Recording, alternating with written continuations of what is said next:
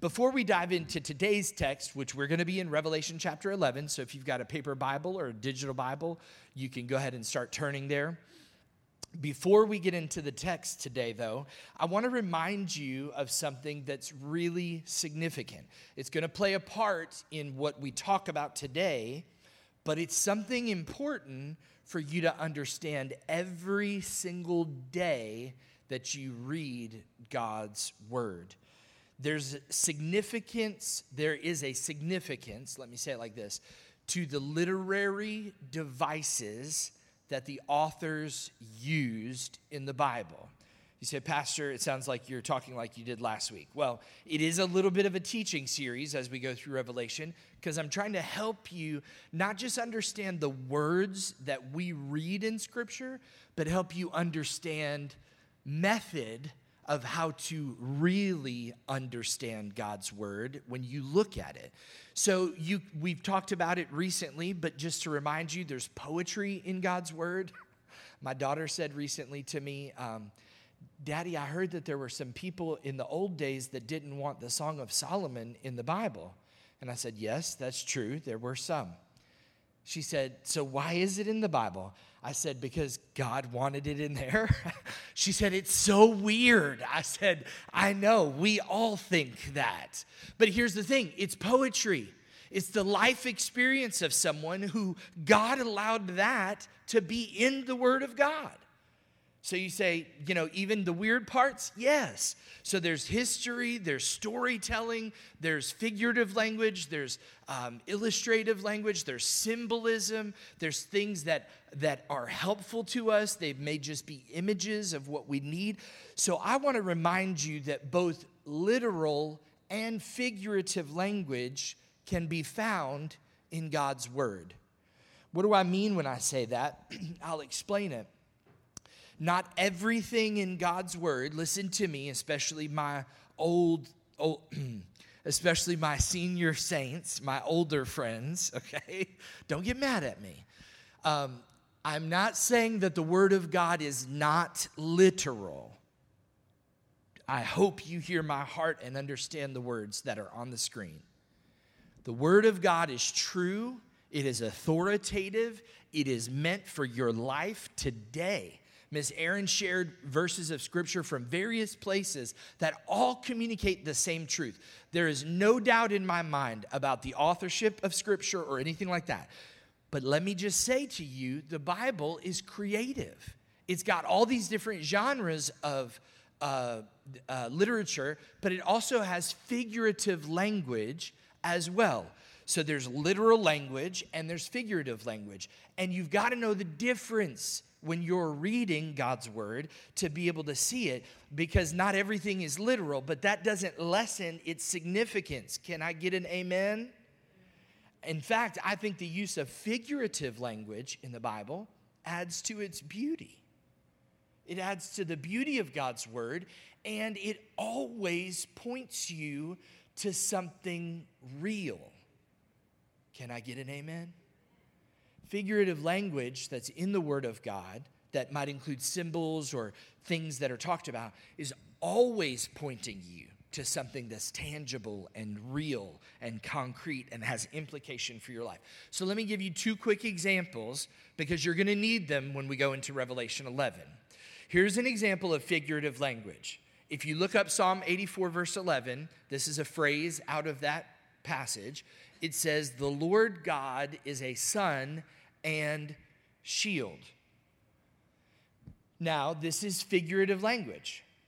God is not our planetary, like our solar system's sun that gives light to the earth and warmth to the earth. But in the mind of the psalmist, he was saying, Yes, God does this for me. The Lord is the sun. He brings light to my life. This is what he means to communicate. Also, I would say about the other phrase there, the Lord God is a shield. He didn't mean he was an inanimate piece of armor that you put on. He meant what? Uh, just common sense. He meant that the Lord protects those who bear his name, who carry his name. His children, he will protect them. This is good. It's figurative language. It, it, doesn't mean exactly what we read, it means something deeper. And so we need to understand the difference. Now, here's an example of literal language. This is beautiful. Hebrews 13, verse 8 says this Jesus Christ is the same yesterday, today, and forever. It says what it means, and it means what it says. It is literal, it is authentically true. And what it's communicating is this characteristically, Jesus is the same. His character has not changed. He has not gone from a young and dumb to an old and cranky, okay? He Are you with me? He has remained the same from the beginning of our time, and He's eternal. He's existed from before us and will exist after this world is gone in the way that we understand it. Jesus Christ is the same. You can be assured of this, and this should give you confidence. There's no starting point to Jesus, no finish line to Jesus. He was, He is, and He is to come. This is literal and this is truth. So is Psalm 84 when it says that Jesus, or that God rather, is a sun and a shield to me. It is true.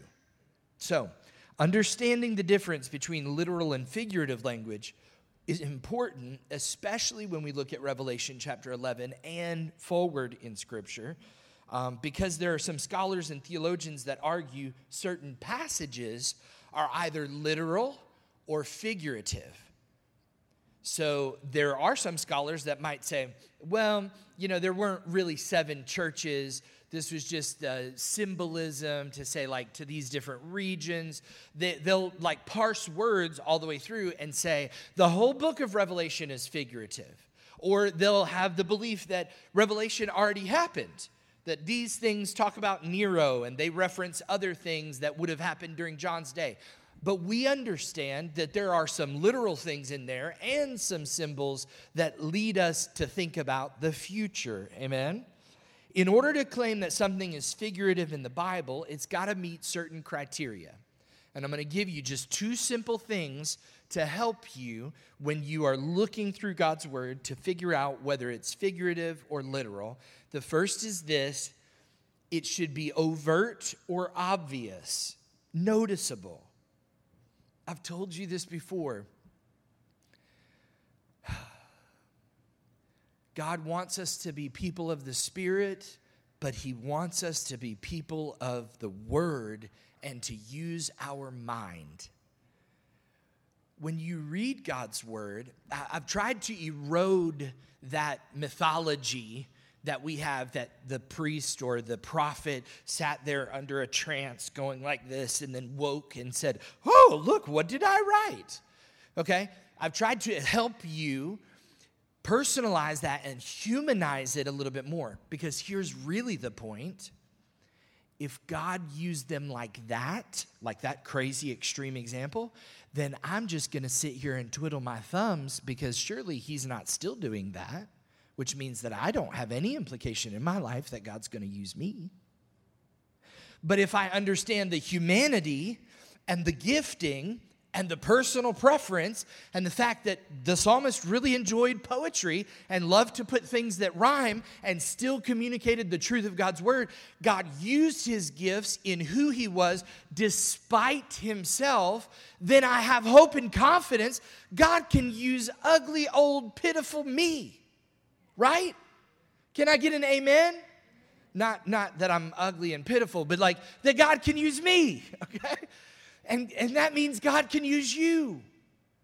So it's got to be obvious and it's got to be something that you can just engage your common sense and say, okay, he's not really saying that God is the sun. So we don't worship the, the planetary sun.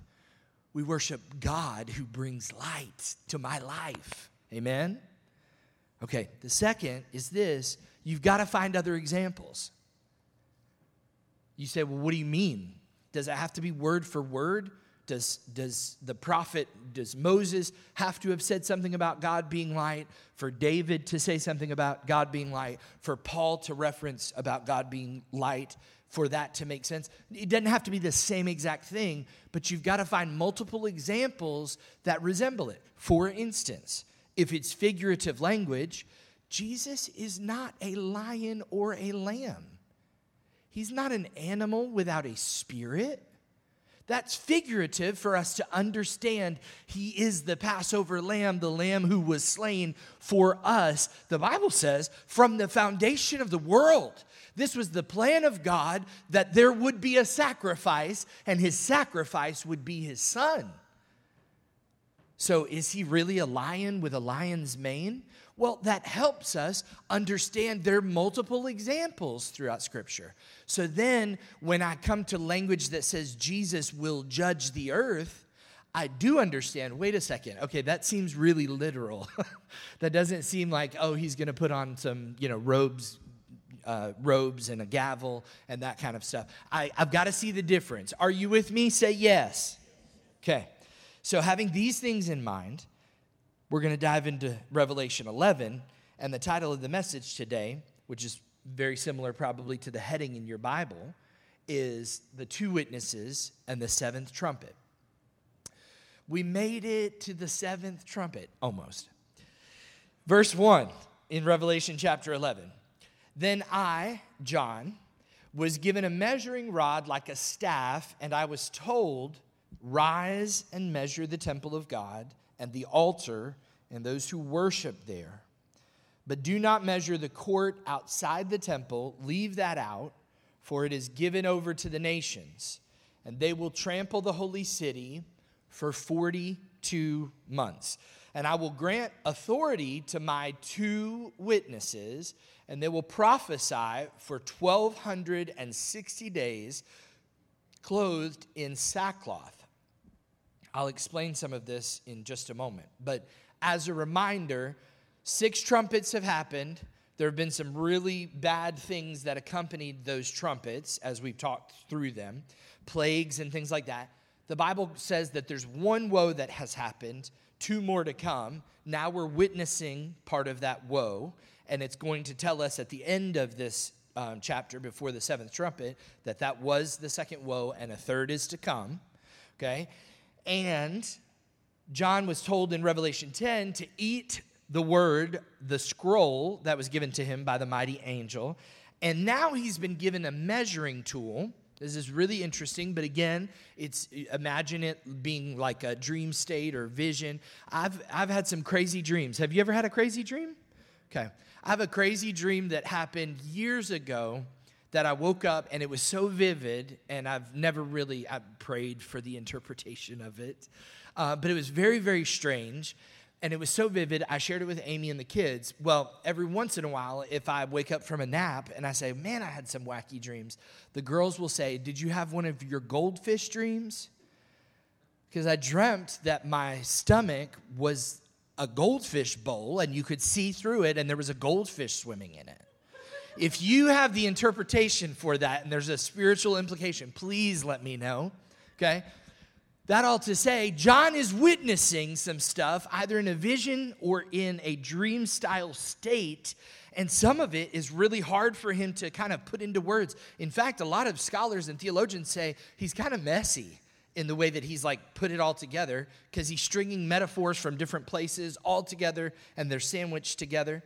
But now he's been given a measuring tool to measure the temple of God as well as the altar. And catch this there are two different people groups in the first three verses. There are two different people groups. The first is those that worship, and the second is those that trample. Don't be one that tramples, be one that worships. So he's given this instruction by a voice. We're not told who the voice is, but it seems apparent that it's the voice of God speaking to him. Uh, it, it would be weird to have a tape measure given to you to tell you to go and do this, but this is his, this is his vision of what he is seeing. And he's told to measure everything except for the outer court. If you go back to the vision, not the vision, if you go back to the um, image that's given in the Old Testament of the tabernacle, there is an outer court for the tabernacle that in the New Testament becomes known as the Gentiles' court, where the nations who were proselytized, anybody who wanted to, could come and become a worshiper in that setting. So, John is told, don't go measure that one, measure everything else. He's told that the holy city will be trampled for 42 months, and then we're introduced to these two witnesses that the Bible says will be given authority by God to prophesy for 1,260 days. Now, I know it's Sunday morning, and I know school has started for some of us, if not all of us. If you do your math, even with today's calendar, 42 months is very close to 1,260 days. Their calendar was a little bit different back then than our calendar is now, but I want you to see this because this is important. In other words, what John is seeing is these two prophets who will, two witnesses who will prophesy for the same period of time that the holy city gets trampled on. What does that mean? The, the word trampled that is uh, interpreted or um, translated for us means it will be ruined, destroyed, ransacked. Uh, it'll get run over, essentially, and beat up, is what's going to happen. And these prophets, these witnesses, will be prophesying during that entire time. They'll be prophesying in grieving clothes. I bet you don't own any sackcloth because this would be goat hair clothing.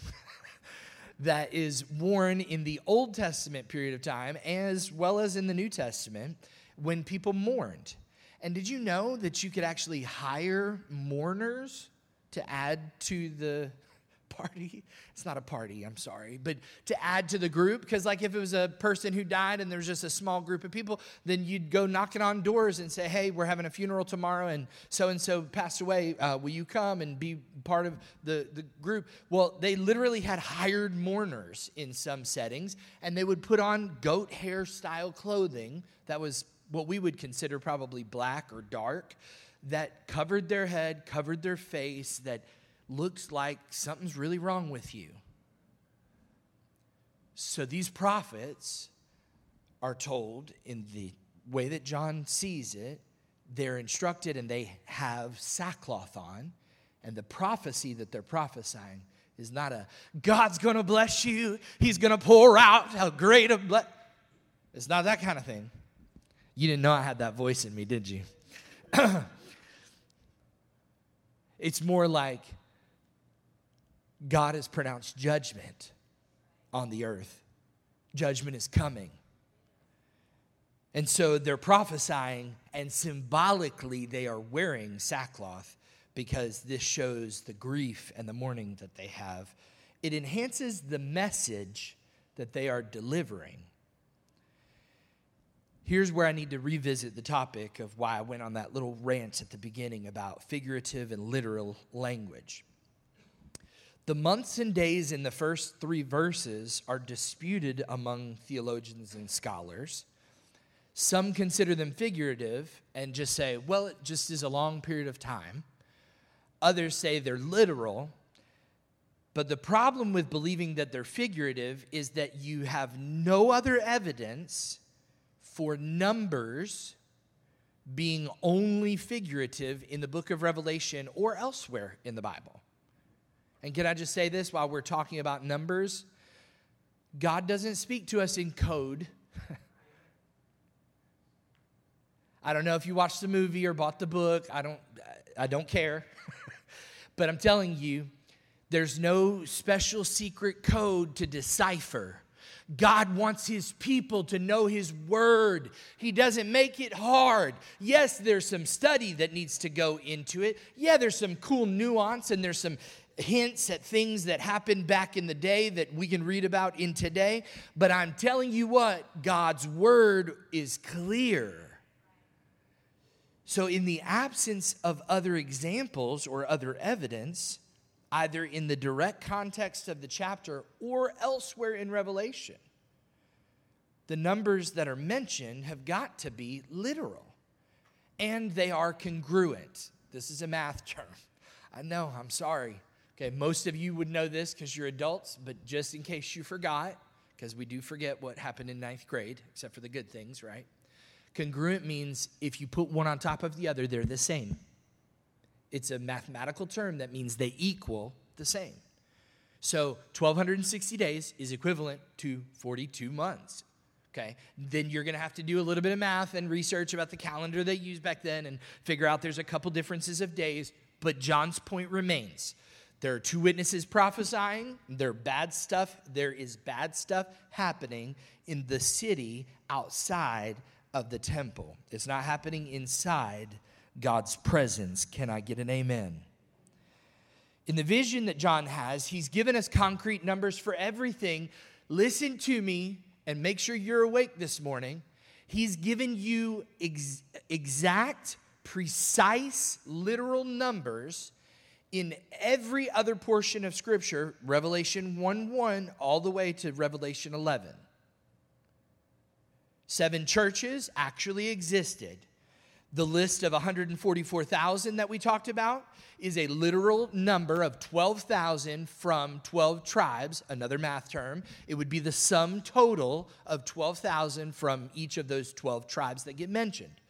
So the plagues and the disasters that strike, when it says that a third of the crops or a third of the people were killed, I'm not sitting here trying to figure out what exact number that is. I know it's a lot. I don't know what the population is at that point. I have no idea that point that he's living in or the point in the future that it's going to happen. I'm not sure, but I do know that God's word is true, and a third means a third. So there's no reason to believe that the two witnesses that John just introduced us to, two, are more than two. They are literal and real people as well. He doesn't tell us our, their names, but we know that there are two of them. And there's no reason to believe that they're figurative or symbolic at all, because he tells us that they're doing something that they're instructed by God to do, and he sees them in this vision, dressed in sackcloth, doing what God told them to do. Interesting. We get the word martyr from the same root word that John uses for witness. Say, I want to be a witness for Jesus. Well, in the original language, that meant that you were willing to give up everything, including your life, to be a witness. It's, it has a judicial con- connotation um, to be a witness in a trial. Uh, that sort of language is present. And so there are plenty of speculative options about who these two witnesses are. But you cannot be dogmatic about who they are because the Bible doesn't tell you who they are. So don't go unfriending somebody who says that they're Moses and Elijah. Well, if they themselves say, I am Moses or Elijah, then you can unfriend them. That was too much for you this morning. Okay, let me, it's too much, too fast, too quick. Okay. If they say, I know these two witnesses that are mentioned in Revelation 11, they are Enoch and Elijah. I know, here's proof. No, they don't. Okay? It's, it, you can look through scripture and you can find some resemblances, but we don't know if they're Moses and Elijah. We don't know if they're Enoch and Elijah. We don't know. And here, truly, there's nothing in Revelation 11 that requires them to be famous people that you know from the Old Testament or New Testament. There's nothing. God chose two people. So what? Who cares? He chose them to do a job to prophesy and to say, hey, listen, here's your, here's your last moment. Turn. You better turn. You better turn. He's got this plan and we like to just get in the, the weeds about who these two people are, but the Bible doesn't tell us. And they could have been unknown people to John, they could have been unknown to his readers, and they can be unknown to us as rereaders, but that doesn't make them fake or not real. They are real. Okay, let me clearly say this. If you are not able to, with observation, common sense, and other supportive evidence, found in God's word to back up what you say, then you shouldn't say it. Let me put it in a different way. You cannot, even though culture is pushing us to, you cannot make God's word say something it doesn't And you shouldn't deny something that God's word does say. You say, well, Pastor, uh, that seems really targeted. It is. It's very targeted to the culture of the system of this world and the rulership and those in authority, whether they be human or of a spiritual nature. I'm telling you, there is a battle happening right now. And there are people, there are churches with crosses on steeples that are hanging other flags that are rewriting God's word. And that's not just to single out one initiative. I'm telling you, whom the son sets free is free indeed. And so you've got to protect those freedoms that you have, but you've got to understand that God's word says certain things. Does he say that humans are valuable? Yes. So you better protect human life at all costs.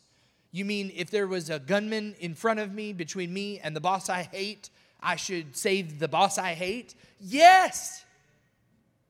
You shouldn't hate them to begin with, but if you do, you should still preserve their life. Why? Because that's a biblical concept and it's something truly throughout God's word. So we represent to the culture and the system of this world what God's word says. That's why we're to live different. That's why we're to be a peculiar people. I took my daughter this week. We were in Columbus, Ohio, and had a whirlwind of a trip and a summer. And she did awesome. Her band did awesome. They essentially earned excellent marks, quote unquote, excellent marks, not superior, which would have been the first part or first place, but um, excellent is the second place in their categories. It was awesome. We went to the Ark Museum in I guess it's Lexington, Kentucky. Took the two hour drive and stayed there for four hours and took the two hour drive back home. It was incredible to walk through that, that museum and all of the exhibits that were in there. And they had this special one about God's Word and the development and the Tyndale and the Gutenberg Press and all of these different things. It was awe inspiring to see the history of God's word. And then I had this thought and thought, man, how many people have ruined it or attempted to ruin it. In our hotel room, there was the Holy Bible donated by the Gideons, who we support their ministry. I'm very thankful for the Gideons International that do this. And on top of it was a smaller book called the Book of Mormon. Don't ask me what I did with the Book of Mormon in that hotel room, but I will tell you there is still a Bible in that hotel room. Hallelujah. Because you have to make sure that you live according to the word. That's why I tell you, you got to read it to know it. And otherwise, you're going to be pressured by the things of this world and the people, the influences around you that Aaron referenced before, you're going to be pressured to start believing something that is not true. The Apostle Paul says there's whole churches and groups of people in the New Testament that were dealing with that, and they were exchanging the truth of God's word for a lie. Don't do that. So don't attempt to make the Bible say something it doesn't. Don't make those two witnesses, Moses and Elijah, or Elijah and Enoch, or whoever, you don't have to. Don't be dogmatic about it. But you should be dogmatic about things like Jesus Christ is the same yesterday, today, and forever. Amen? So, talking about the coding that people talk about, not like computer codes, but there are people who want to find like hidden meaning and all that stuff and numbers and everything within the Word of God. I'm and I, I even watched somebody who's really famous who I actually like some of the things I've heard him say before and preach about, and he's authored some books.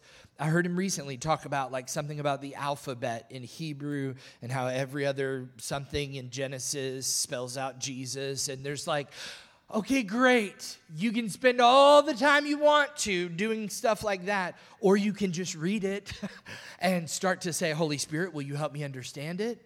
and then look for other references inside of God's word that back up and show you what it means. Amen? God wants his word to be intelligible, understandable. He speaks to us clearly through his word and his spirit, but um, we need to understand this about the two witnesses and about the days because there are people, there are scholars and authors who have said those two witnesses already happened and they are so and so. So if we if we're to read it the way that we read it here in this church, we believe this is a future event that John is witnessing in the future, then there's going to be a period of time where there are two witnesses prophesying and there are tons of people on the outskirts of the holy city, the Bible says, ransacking it. Jump to verse 4. It continues talking about the two witnesses. Now, this is where it does have some interesting uh, correlation to Zechariah chapter 4. So, if you want to write that down, I don't have time in today's message to unravel all of that or expose all of that. Zechariah 4 has some, some exact language that mirrors what you're about to read in verse 4 talking about the two witnesses, it says, These are the two olive trees. Obviously, they're not trees, they're people. And the two lampstands that stand before the Lord of the earth. Verse 5 And if anyone would harm them, fire pours from their mouth and consumes their foes. If anyone would harm them, this is how he is doomed to be killed. Verse 6 They have the power to shut the sky that no rain may fall during the days of their prophesying. Okay, stop reading and just listen to me for a second. The fire that comes from their mouth, this gets into figurative language. The fire coming out of their mouth is not going to literally singe the human skin. It's saying the message that they are proclaiming is going to cause devastation. It doesn't mean they have a hand on a zipper to the sky to shut the sky. It means just like the Old Testament prophet Elijah, who said, There will be no rain, there will be no rain if these prophets prophesy this. They've been given authority by God in order to do this. It says this, and they have power over the waters to turn them into blood. There are some reasons why people believe that these could be Moses and Elijah, because Moses was present when water turned to blood. Are you getting that? Shake your head at me, nod at me. Okay. So turn them into blood, and to strike the earth with every kind of plague as often as they desire. So this is a devastating time that is going to happen. They use their mouth as their weapon because they've been given authority to do so. Verse 7 When they've finished their testimony or their time has been completed, according to the word of God, the beast that rises from the bottomless pit will make war on them. And here's something sad the beast will conquer the two witnesses and kill them. The Bible, pick, uh, John gives us, paints a, a grotesque picture here. Their dead bodies will lie in the great in the, in the street of the great city that symbolically is called Sodom and Egypt. Okay, here's something really important. Sodom is not near Egypt, okay? So they're, they're away from each other. But John is speaking something figurative and symbolic to say that the people of Jerusalem have committed the sins of Sodom and of Egypt. They're faithless, they've walked away from God, and those, those things are important to see because Jerusalem is never called Sodom or Egypt in Scripture, but it says clearly, John says symbolically, it's been called Sodom and Egypt, where their Lord was crucified. Where was Jesus crucified? The city of Jerusalem. So we have to understand there's some figurative language and literal language in here as well.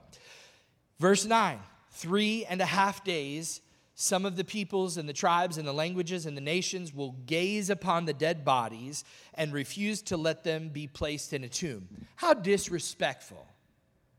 How disrespectful to not bury the dead.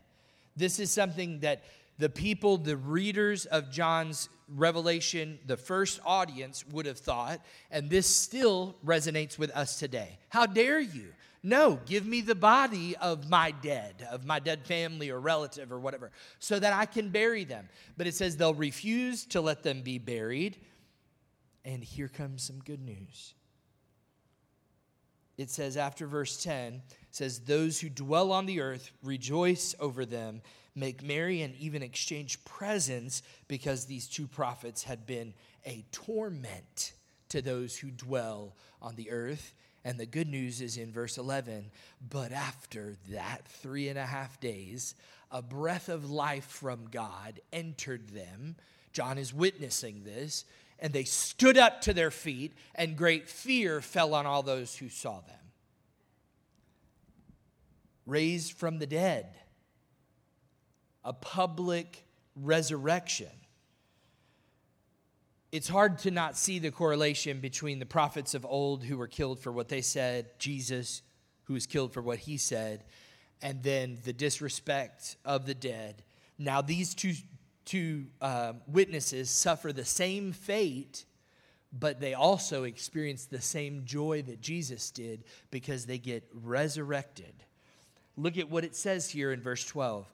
Then they heard a loud voice from heaven saying to them, so again, John is a witness to this happening. And he hears the voice speak to them and says, Come up here. And they went up to heaven. How? In a cloud. Who else went to heaven in a cloud? Jesus. Okay, there are some other examples, but Jesus strikes my mind very quickly. His transfiguration after his resurrection, he leaves the earth that way. So they are resurrected as Jesus was resurrected. They're leaving the way he's left.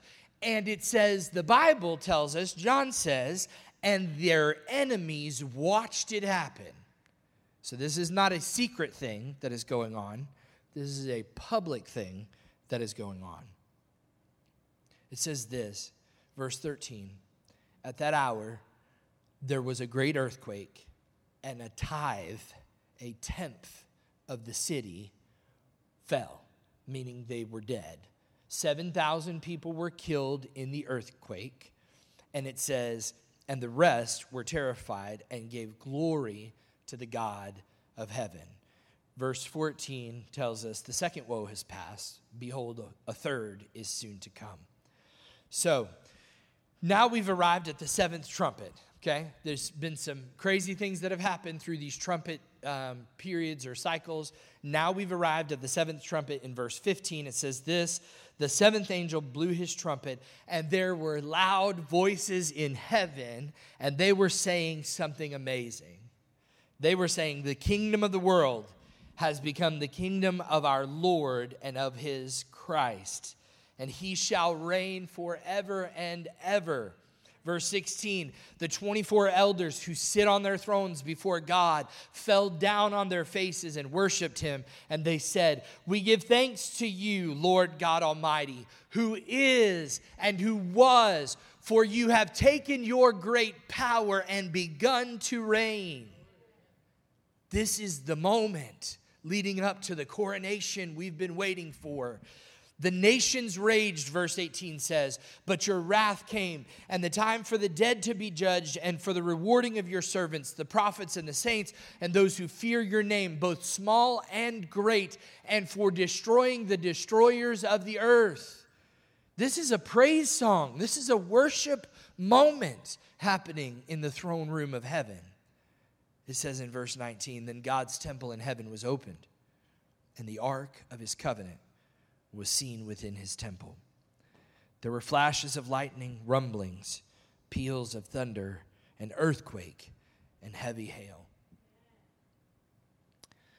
My daughter and I, as we traveled this past week, um, we were on four different flights. You know, had a connection on the way there, had a connection on the way back. On the way back last night, our flight was delayed taking off which meant that we were going to be really tight on our connection in Charlotte, North Carolina. And the plane was going to be boarding, if not leaving, within five minutes of our arrival. If you've ever been in an airport and been stressed, you understand what was going through our minds. And of course, you know, they're like, oh, you can pay $12 for Wi Fi. No, just I'll figure it out when I get there, you know. Thankfully, as soon as we get cell reception down on the ground, I'm hitting the buttons, everything's refreshing. That plane is delayed. And I'm like, we still have to run, but it's going to be okay. So I'm telling you, it was a 15 minute, even with people movers, running full sprint three terminals away. why an airline decides to have its connection three terminals away. I'll never be able to tell you an answer. So here Madeline and I are. Both have a carry on, both have a backpack, or she's got a purse, and we are running. When I tell you sweat, um, and we're running with people. There are people who are out of the way, diving out of the way, running, running, running. People everywhere going their different connections. We passed this line of a hundred or so folks. Apparently, their flight got canceled. There was some bad weather over there in that area, and whatever happened, we made it. We made it to the gate, and it got delayed even a little bit longer, so that we got in really late last night. But at least we had a flight. Okay. You say, Pastor, why are you why are you telling me this? Because of this last verse we just read. So Madeline and I were sitting on the plane. We're about to take off. The pilot, there's a funny story I can tell you about my luggage later. It, it'll, it'll make you laugh. But we finally take off, and the pilot comes on the radio and says, I'm going to keep the, the seatbelt sign on the whole time. We're going to fly through some turbulence. Uh, it's probably going to be pretty rough, um, but we'll get you there safely, you know, blah, blah, blah, blah, blah. So we're sitting there, no big deal. totally fine. I've been on dozens of flights in my life. I've had some turbulence. Yeah, not like last night. We fly into the cruising altitude, and it was a puddle jumper. If I ever saw one, you could have sworn the guy was Fred Flintstone with pedals. Okay, I mean it was it was bad. It was tiny, and if you're above five foot, you had to go like this to get into the plane and walk down the aisle. So we go into cruising altitude, and all of a sudden, we hit this turbulence. And Madeline is looking out the window, and she's seeing these flashes of lightning, streaks just going through the sky. Then we see that we're in cloud cover, and we can no longer see the lights of the cities below us that we're passing. It's terrifying because you can see the red blinking lights from the wings of the plane illuminating the clouds, the lightning striking through the thing, and then all of a sudden we drop at least 100 feet. It could have been more. But I'm telling you, it rattled me to my core. Madeline and I held hands, both of us just praying. I don't care who's in here who hates God. I'm praying to my God right now because if this plane goes down, I'm going to meet him while I'm talking to him. Okay, this is how this is going. And I began to think about that this morning as I was reviewing my notes. Because the theophanies of Scripture, that is to say, the appearances of God that happen throughout Scripture, like him on the mountain when Moses receives the law, include these peals of thunder and lightning. Let me tell you something. It was terrific in the truest sense of the word last night. We had terror in our hearts for the course of 30 seconds that seemed like 30 minutes, okay?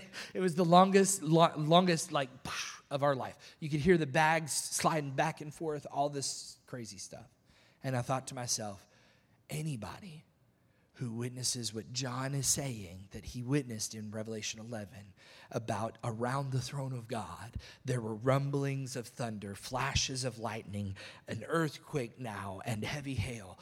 It is going to be terrific in the truest, truest sense of the word. But I think we ought to shout in joy because we know that our Redeemer is now doing what the 24 elders praised him for, and he is taking all authority and he has begun to rule. Amen? So the great God of heaven is alive and active.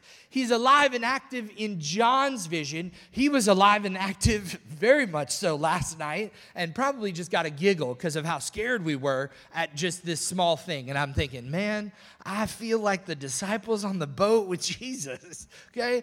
God, where are you? What are you doing? But he might have just had a giggle because it was a small thing. In this day and age, thousands of years after John has written this revelation, we are still heading towards a finale. And I'm telling you something our God is not dead, He is alive. We have something to look forward to with hope. Uh, if you need prayer today for any reason, you say, Pastor, this is great. You explained Revelation 11, but I'm going through this hardship and I need some help. Um, we want to pray with you. We've got people who are trained to pray with you. I will pray with you. Um, prayer team members, if you want to go ahead and step out to that side, uh, Brother Paul and Don, if you'll go that way and I'll go over this way. Um, we want to pray for you. Every week we pray for people by name. We pray for salvation. Miss Sandra, thank you. We pray for um, healings. We pray for financial difficulties. We pray for marriages.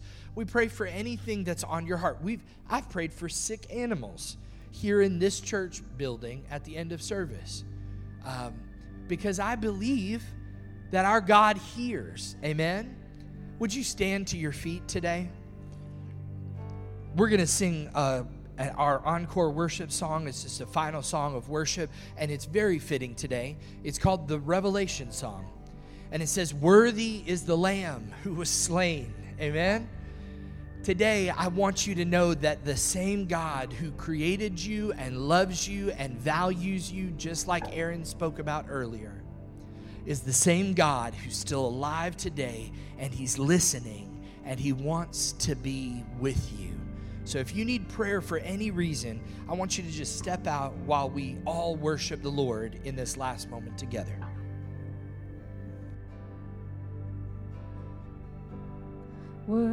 Worthy is the Lamb who was slain. Holy, holy is he. Sing a new song to him who sits on heaven's mercy seat. Let's sing that again. Worthy, worthy is the Lamb who was slain. Holy, holy is He. Sing a new song to Him who sits on heaven's mercy seat. Oh.